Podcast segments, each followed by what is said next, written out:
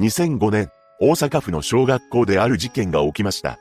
6時間目の授業中に火災報知器のベルが鳴り響いたのですが、一体何があったのか、詳細を見ていきましょう。後に本件を起こすこととなる少年 A は、両親と3人の姉の6人家族だったそうです。父親は大手のデパートに勤めており、母親は市役所にてパートで働いていました。A は挨拶をきちんとできる子供であり、小さい頃は近所の友達と神社で遊ぶなど活発に過ごしていましたが、徐々に外で遊ぶことは少なくなったと言います。そして A は、後に事件現場となる大阪府寝屋川市立中央小学校に入学しました。この頃から A は、あるものに熱中していきます。それはテレビゲームであり、彼が好んでプレイしていたゲームは、軒並みグロテスクな描写のあるものでした。友人からはゲーマーと呼ばれるほどゲームに熱中していき、深夜まで没頭しながら画面に張り付いていました。そのため朝起きるのが苦手になっていき、学校も休みがちになっていきます。そして自分の性格を被害者的感情が強いと認識していたそうで、次の考えが頭に浮かぶようになるのです。服装や身長の話になると、友人にけなされたり、笑われたりしてる気がする。このように周囲の人間が話す言葉に敏感になった A は、自分はいじめられているのだと思うようになっていきました。本当に A がそのような被害に遭っていたのかは不明なのですが、学校側はそのような事実を把握しておらず、A による被害者的感情がそう思わせたのかもしれません。また、小学4年から6年の時に担任だった男性教諭には、助けてくれないという恨みの感情を持つようになっていくのです。そして小学校の卒業文集に将来の夢をゲーム会社に就職、ゲーム週刊誌の編集者などと記載していたそうです。中学に進学してからもゲームにのめり込んでいましたが、学力については勉強ができるとして問題はなかったと言います。しかし、授業中は眠りを良くしており、そのうちに学校に行かなくなっていきました。そしてまたも A は周囲から自分の容姿などから買われているのではないかと感じるようになり、中学2年の時、不登校になってしまったのです。まるで自分の存在が否定されているようだと感じており、学校に行かなくなると、学校そのものが怖くなったと言います。しかし、中学で A を担任していた教諭は、月2、3回のペースで家庭訪問をしていたらしく、A と母親で三者面談が行われていました。そんな中、3年生に進級した頃に、担任がもう一度登校してみないかと勧めるも、不登校の理由は話さなかったそうです。また、定期試験を自宅で受けていましたが、頭のいい姉に勉強を教わっていたらしく、成績は平均レベルでした。そして中学3年の秋頃からは、進学についても担任に相談し、自ら通信制高校を希望したのです。結局中学を卒業するまで登校することはなく、自宅に卒業証書を届けた担任はいつでも相談に乗るからと優しく声をかけています。しかし、その後 A が中学の担任に連絡することはありませんでした。それからの A は大検を目指して図書館に行き、勉強していたのですが、彼にはあるコンプレックスがあったのです。それは姉へのコンプレックスでした。何でも、3人の姉たちは頭が良く、有名大学に進んでいたそうなのです。もしかしたら A は3人の姉たちのように優秀な自分でなければならない、大学に進学しなければならない、などといった思いがあったのかもしれませんが、事件を起こす1年前からインターネットで少年が起こした事件に関連するページに頻繁にアクセスするようになっていきます。彼が見ていたページは、1997年、神戸で榊原と名乗る少年が起こした事件や、2000年にネオ麦茶と名乗る少年がバスジャックした事件であり、さらには、改正少年法を解説したページも閲覧していました。そして A は、なんと、榊原の自宅を複数回見に行くようになります。何を目的として見に行っていたのか不明ですが、実験前年の秋からは日記をつけており、次のような記載がありました。登校拒否で両親が心配しているのは分かっている。もっと頑張らないと。また、A は両親に対し、自分が何かしてしまうのではないか、という内容の相談もしていたようです。このように自分自身でも、自らがどうかしているという認識を持っていたようですが、A が書く日記にはとんでもない内容も綴られていたのです。おっさん一人手にかけたぐらいで、自分の人生がダメになるのはおかしい。そして17歳になっていた A は、ついに事件を起こします。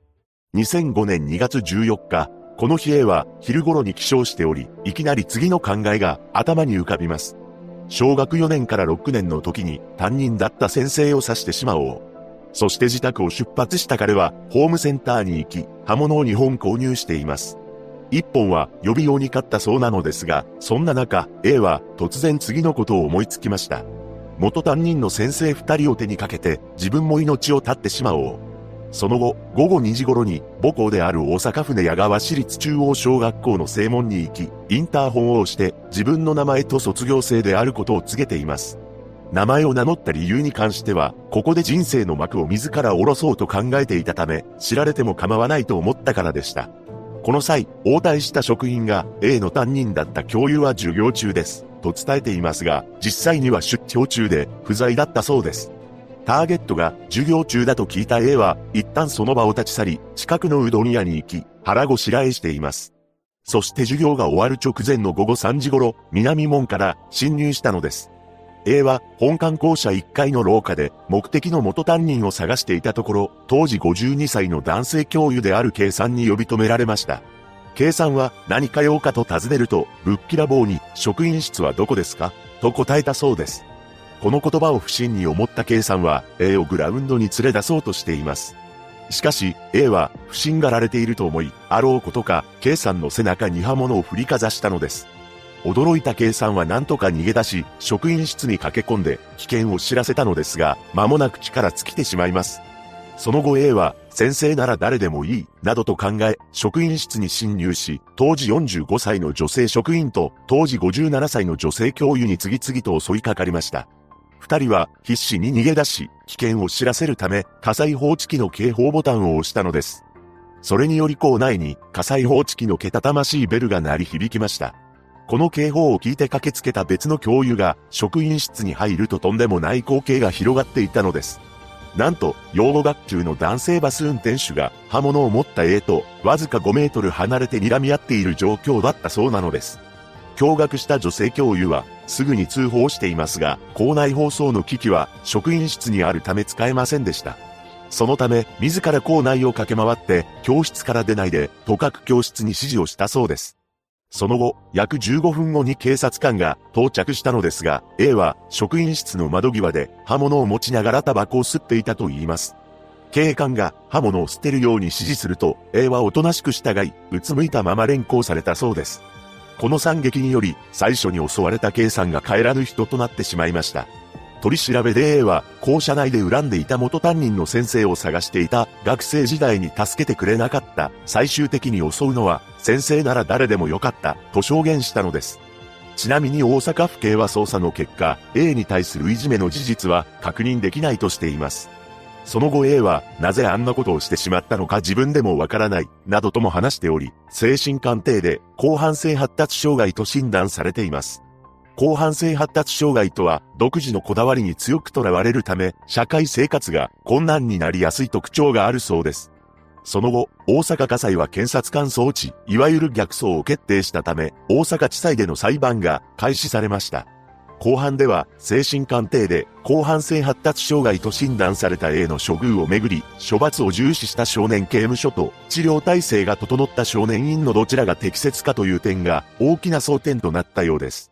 検察側は明確な意思と行動制御能力があったと指摘し、少年刑務所に長期間隔離して、再犯の恐れがなくなってから社会復帰させるべきだとし、少年法が定める最高刑の無期懲役を求刑しています。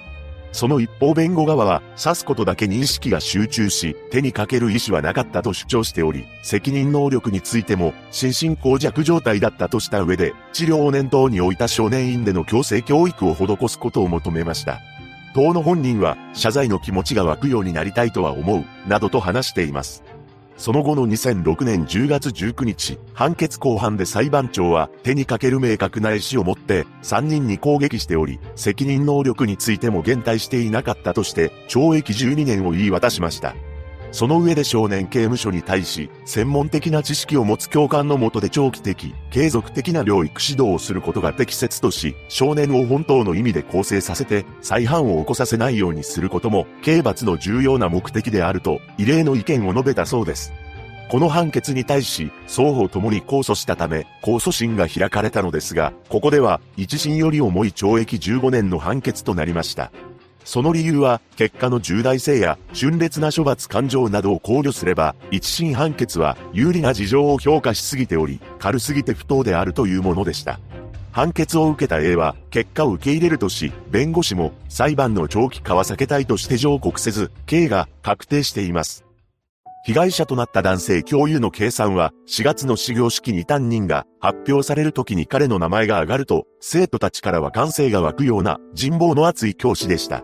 そしてある女子生徒が仲間外れにされて悩んでいた時に、次の言葉をかけてくれたそうです。何をされても俺が守ったるから、元気に学校に来いよ。この言葉をもらった女子生徒は救われ、その後元気に高校にも進学できたと言います。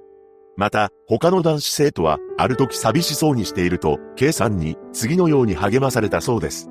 困った時、苦しい時でも、上を向けば明るいものがある。上を向いて生きろ。K さんのご冥福をお祈りします。